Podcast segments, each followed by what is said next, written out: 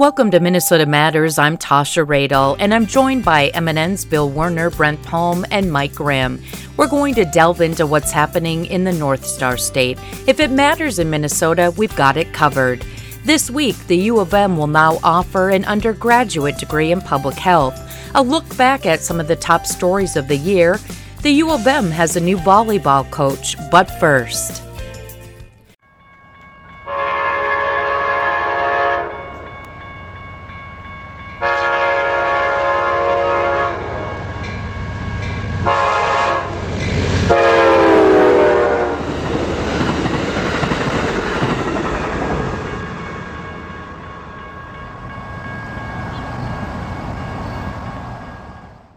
Some reason, the holidays seem to bring on thoughts of trains for a lot of folks.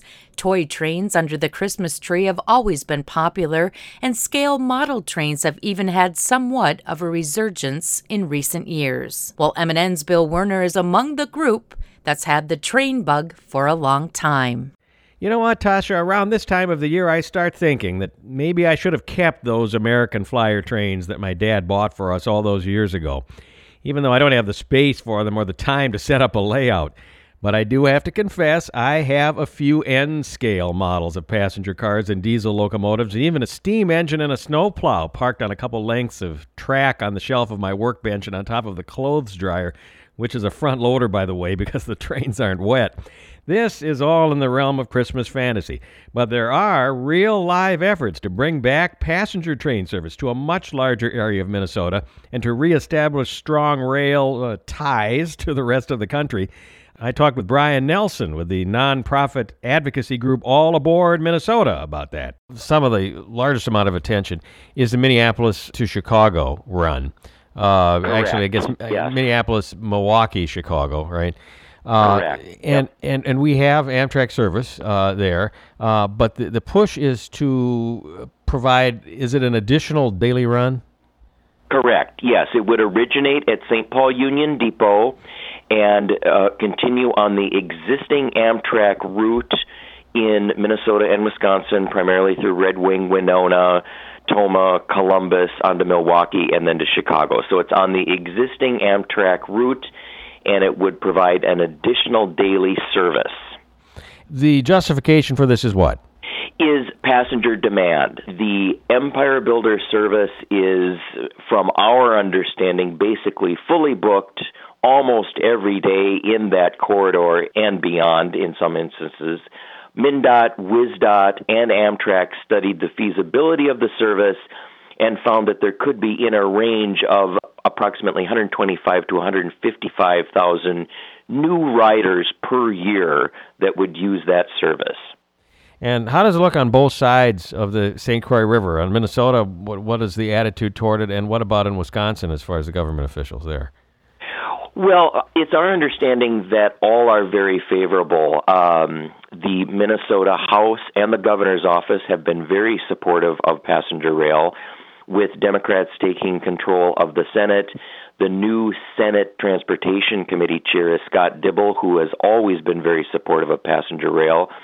So we believe that the environment is more favorable than ever for um, not only the second train, but expansion of other corridors in the state. On the Wisconsin side, uh, Governor Evers has been very supportive of passenger rail, and it's our understanding that Wisconsin is looking at expansion of passenger rail as well. And what kind of timeline are we looking at here, roughly, do you think, to have it actually Um, operational? Service could begin as early as 2023. Canadian Pacific has gone on record and they have stated that they will allow the new train to begin service before the infrastructure construction projects are completed. Understand. Let's move on to some other projects that have gotten a lot of publicity over the years. The Sure. um, the Minneapolis to Duluth and Northern Lights Express. Where is that at? So where that's at, Bill, that's that's that's a good question. All of the design plans, studies, environmental impact studies are all complete, and so what's needed are funds to upgrade the railroad to higher speed running, mainly 95 to 110 mile an hour running. $80 million was placed in the Transportation Committee bill last year in order to apply for federal matching grants to get that construction money. Now, the bill did not pass, and so that bill needs to be reauthored for the Transportation Committee this year. This year is a budget year, and so a transportation bill has to be passed. And not only that, you got a different composition of the uh, Minnesota legislature because you have the trifecta over there. So we'll, we'll see what happens. That is very correct, yes. Now, let's talk about a couple of other projects, if we may, uh, just briefly. Sure. One of them is uh, increased service between um, the Twin Cities and Fargo Moorhead, uh, and that would be via uh, what the um, uh, Empire Builder. Yes, yes. So there there is a tremendous amount of interest and support along those lines in cities like Fargo, Moorhead, Little Falls, Brainerd, Wadena that would be very excited to have corridor service on that route in on a daytime schedule because the Empire Builder serves that region of the state in the wee hours of the morning, both uh, westbound and eastbound, and so having a daytime corridor service on that route would build out that corridor very, very nicely. And it would operate on the existing Empire Builder route through St. Cloud, and it would serve the existing communities and maybe even a couple more as a corridor train. Let's talk about another uh, corridor that comes up periodically, and that is a connection because you can't get, uh, if I understand it correctly, you can't get directly from Minneapolis to Des Moines or Kansas City by train. You got to go what through Chicago? That is correct. And okay. so that corridor would extend down from uh, St. Paul Union Depot through Northfield, Faribault, Owatonna, Albert Lea to Des Moines, and then on to Kansas City. And that service would connect us directly to the California Zephyr, which serves San Francisco and points west, obviously. Denver, etc., and also to the Southwest Chief in Kansas City, which services um, you know the Southwest through Phoenix and Los Angeles. And that passenger rail service did exist just before Amtrak. And it was a very popular train, as we understand it, and loaded well to its last days. That is a corridor of definite interest, and Missouri DOT and MnDOT are both interested very much in restoring that route. I can't help but make an observation that we're kind of trying to restore what we lost over 50 years ago. That is absolutely correct because, you know, there, there were daytime corridor trains, Twin Cities to Fargo. There were three or four that existed right up until Amtrak, in addition to the long haul Western trains, the Empire Builder, North Coast Limited. You know, there was service from the Twin Cities to Kansas City. There were seven trains Twin Cities to Chicago. Uh, yeah, so you're you're you're absolutely correct. We are trying to restore what we had 50 years ago. Well, certainly a lot has changed in transportation in those intervening 50 years, and you know, nostalgia is a fine thing, but ultimately economics has to drive this, right? So, what what is motivating the return to the trains? Do you think? Well, I think I think there's several things. So we, you know, over over that period of time, especially in later years, we've seen a reduction in bus service to a lot of, uh, you know, urban to outstate communities. We've seen a reduction in air service, increased congestion on freeways and highways, and you know, I think it, when people discover traveling by rail, they they discover much more generous luggage allowances greater room, much more comfort. Um, there's much less hassle than getting through an airport.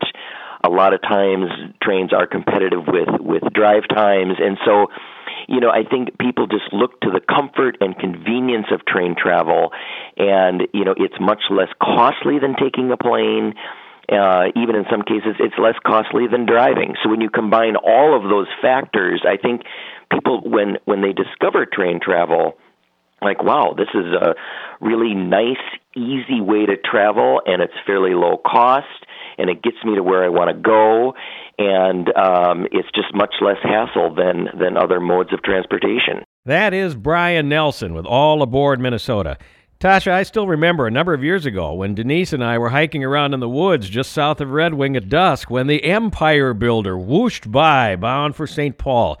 I happen to have my recorder in my pocket, and the later playback has revealed me sounding like a kid saying, Look, there's the train. So I'll do it, and then you all give it a try. All aboard! Only you, Bill, only you. Love it. And no, I'm not going to try to top that. All aboard. More Minnesota Matters right after this. Change a light bulb, save some green.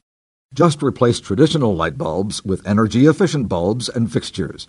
If you're like most people, 20% of your home electric bills go directly to lighting. Every light we switch to one bearing the government's Energy Star label uses at least two thirds less energy than older bulbs. Such a light will save more than $30 in energy costs over its lifetime. Brighten your environmental future from the U.S. Environmental Protection Agency.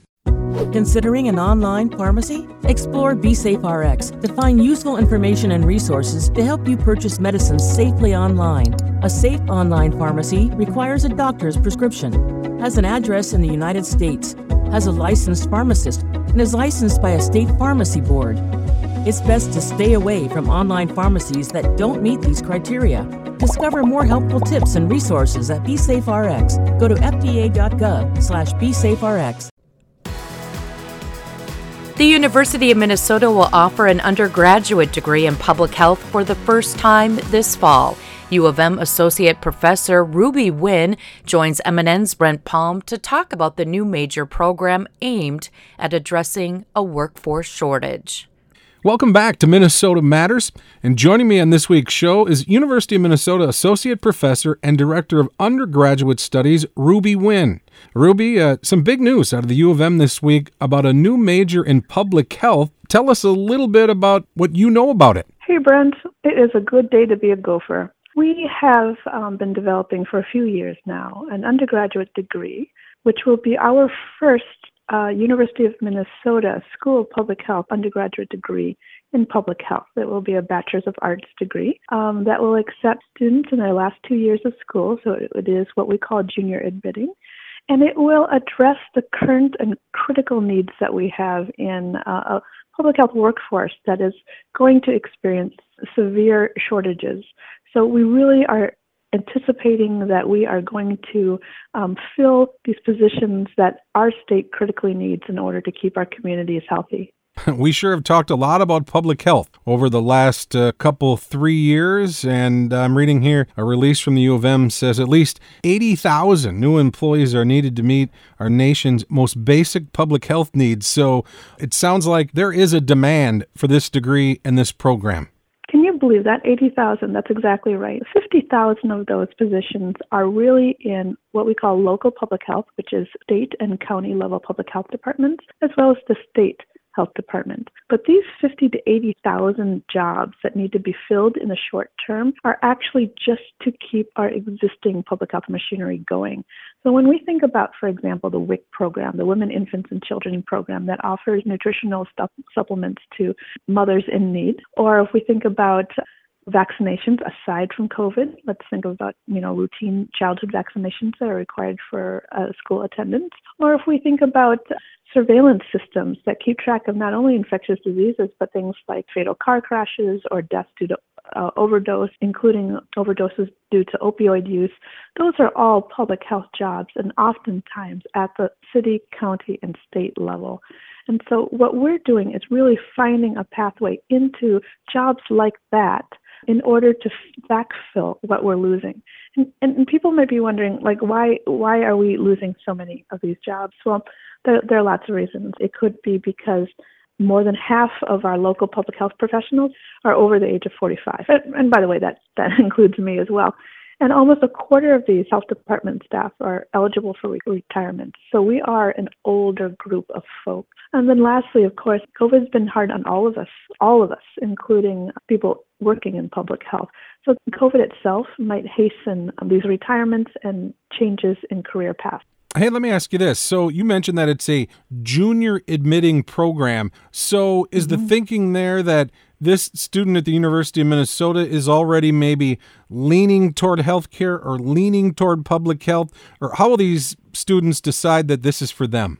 That's a great point. So they'll be required to take our introductory, our basic, um, what is public health course. So they'll, they'll, get a better idea. And you know, I think the students, because I teach a lot in, in our undergraduate program, the program that we have right now, for example, we have a minor um, in public health, which we run with the College of Liberal Arts. and it is the second largest minor on the Twin Cities campus as you know, which is huge, and and it's only been in existence for 10 years. So we know that there's a lot of interest, and one of those courses is a simple introduction into all the things that public health practitioners do. And so these sophomores who will be applying to our program in order to join as a junior will have taken that class, so they have an idea. And what the first two years um, in school will allow people to do is get a better understanding of all those other aspects of college and life. And then in their last two years with us in the in the major, they'll focus on um, public health itself. They will be bringing in uh, you know all of their background and whatever that might be. It might be political science classes, it might be Spanish classes, but they're bringing all of that into the last two years, which will be focused primarily on the discipline of, of public health. I see that uh, applications for the fall 2023 inaugural class are being accepted through February 15th, so not a lot of time. Um, if I'm one of these students who's interested, where do I go? Who do I talk to? Where can I find that info? That's great. That's a great question. And we have a website that's set up um, that that is devoted just to those students who are interested in applying. And you're right. So this is a very quick turnaround simply because we wanted to do the best job possible in designing the major. Um, we did, and as you know, the university runs only after the regent's approval, and we just happened to fall on the docket for December, and that's why um, this is this is a little bit rushed. Let me just be clear: this first year is only for University of Minnesota students. However, in future years, uh, we will accept applications from other schools. We've already been contacted by multiple community colleges, two year colleges, that would like to find pathways for their students interested in public health into our junior admitting program.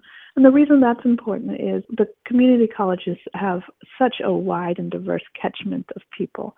Um, and when we think about the types of jobs and where these jobs are are needed to be filled in the state of Minnesota, man, we're looking across the entire state. We're looking from Luverne to Deerwood to Crookston. We need people all over, and the community colleges are a great way to find those diverse students and get them to the university for their BA in public health. We have a website. Well, you can find this through, students can find this through the School of Public Health website. It's under um, prospective application process for transfer students. Professor Nguyen, maybe we'll touch base with you again and see how this is developed, maybe how many prospective students have signed up. We definitely like to take uh, touch base with you again next year. Happy to do that, Brent. Stay warm and safe in the snow. Time for a quick break. More Minnesota Matters right after this. Welcome back to Minnesota Matters. I'm Tasha Radel. Earlier this week, the University of Minnesota officially introduced its new volleyball coach. Keegan Cook comes to the Golden Gophers after eight highly successful seasons at the University of Washington. Cook was 198 56 as a head coach and won four PAC 12 titles in eight years with the Huskies. He made the NCAA tournament every year and was in the Elite Eight four times and the Final Four once with Washington. Cook takes over for outgoing Hugh McCutcheon, who is transitioning into a role with the Gopher Athletic Department. MNN sports director Mike Grimm interviewed Cook minutes after he was introduced at Maturi Pavilion on campus, and the coach says this has been a whirlwind. The fastest week of my life, maybe, is how I would describe it. Um, uh, surreal, uh, but maybe the overriding feeling is just it feels right. And uh, yeah. What, what, what makes it feel right? You were very successful at Washington, Pac 12 titles, Final Four berths. You had things rolling there. What, uh, what makes Minnesota the spot for you now? It, it's not any one thing, you know, but I think it starts with um, just the players that I've gotten to spend time with, um, their potential, their aspirations.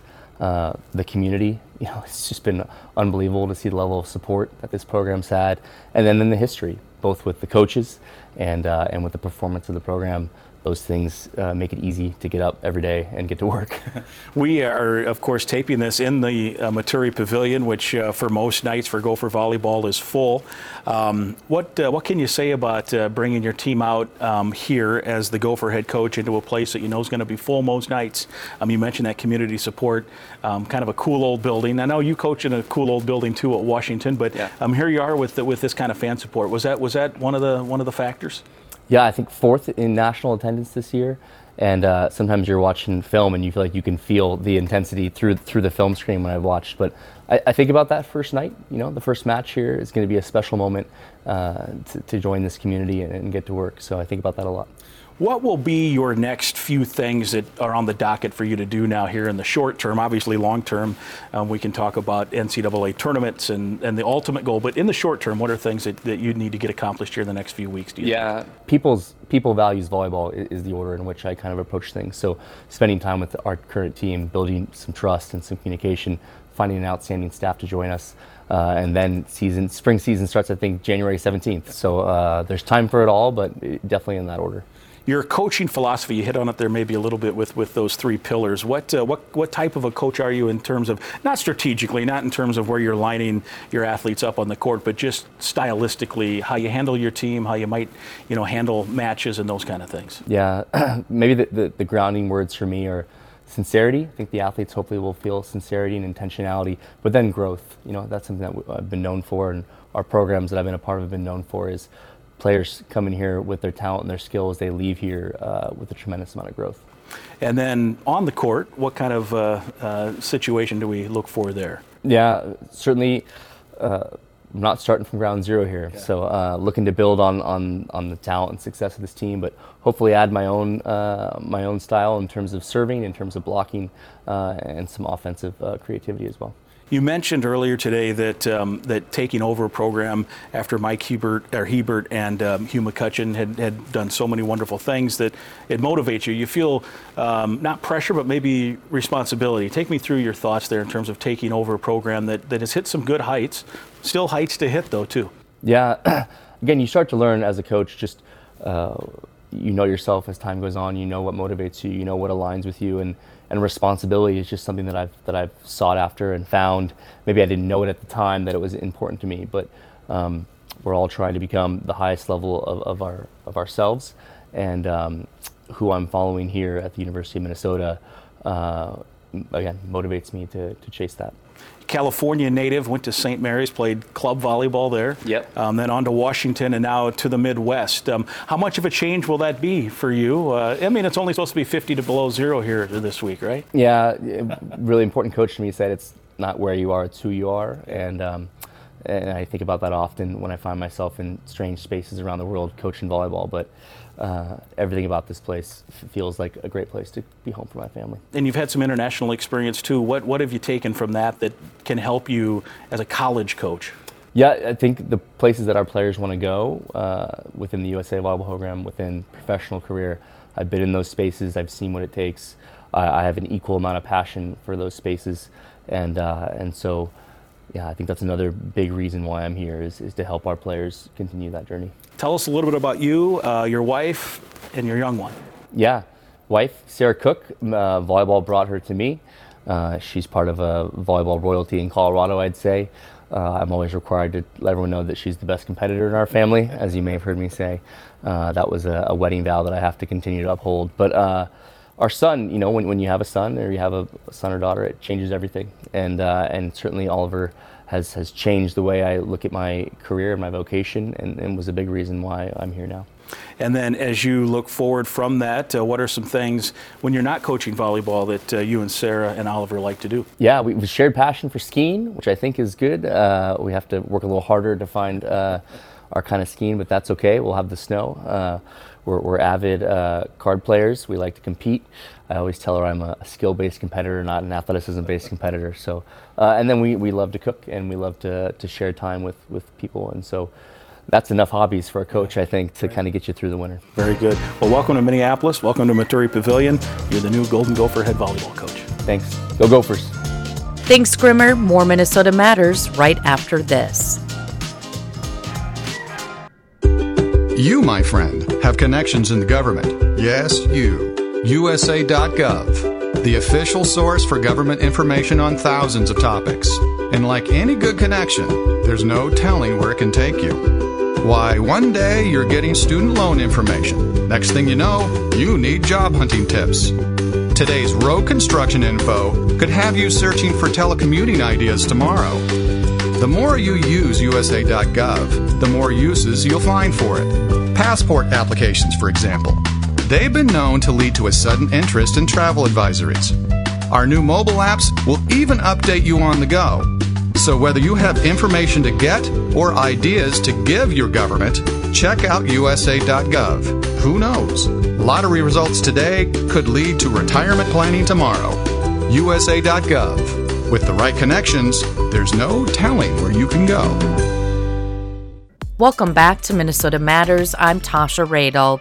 Every year, the MNN team puts together year-end segments highlighting some of the top stories of the year. Leading off our series is Bill Werner. Analysts said Republicans could flip Minnesota red in the 2022 midterm elections, but it didn't happen. The Minnesota House and a national target, 2nd District U.S. House seat, both within reach. And for governor, Scott Jensen had a big issue against Tim Walz. This has got to stop, folks. There was a teenage boy killed last night right by the light rail downtown just before the Twins game started. But then the U.S. Supreme Court overturned Roe v. Wade, and Democrats had their issue. They are coming for equality, yes. they are coming for all of our rights. Yes. In Minnesota, it's a protected constitutional right, and no governor can change that, and I'm not running to do that. We have got to close strong. Election day, Democrats barely strong. held on to Attorney General, and they kept the second district. They have spent a whole lot of money trying to take this seat, but they are not going to do it tonight. Dems held the Minnesota House. They took a bare majority in the Senate, and for governor, we didn't have a red wave. It was a blue wave. We've chosen to trust women. We've chosen to invest in our children. Part of our year that was. In February, Kimberly Potter was sentenced to two years in prison after mistakenly firing her gun instead of her taser, killing Daunte Wright during a traffic stop. Ahead of sentencing, Potter addressed the Wright family. I pray for Daunte and all of you many, many times a day.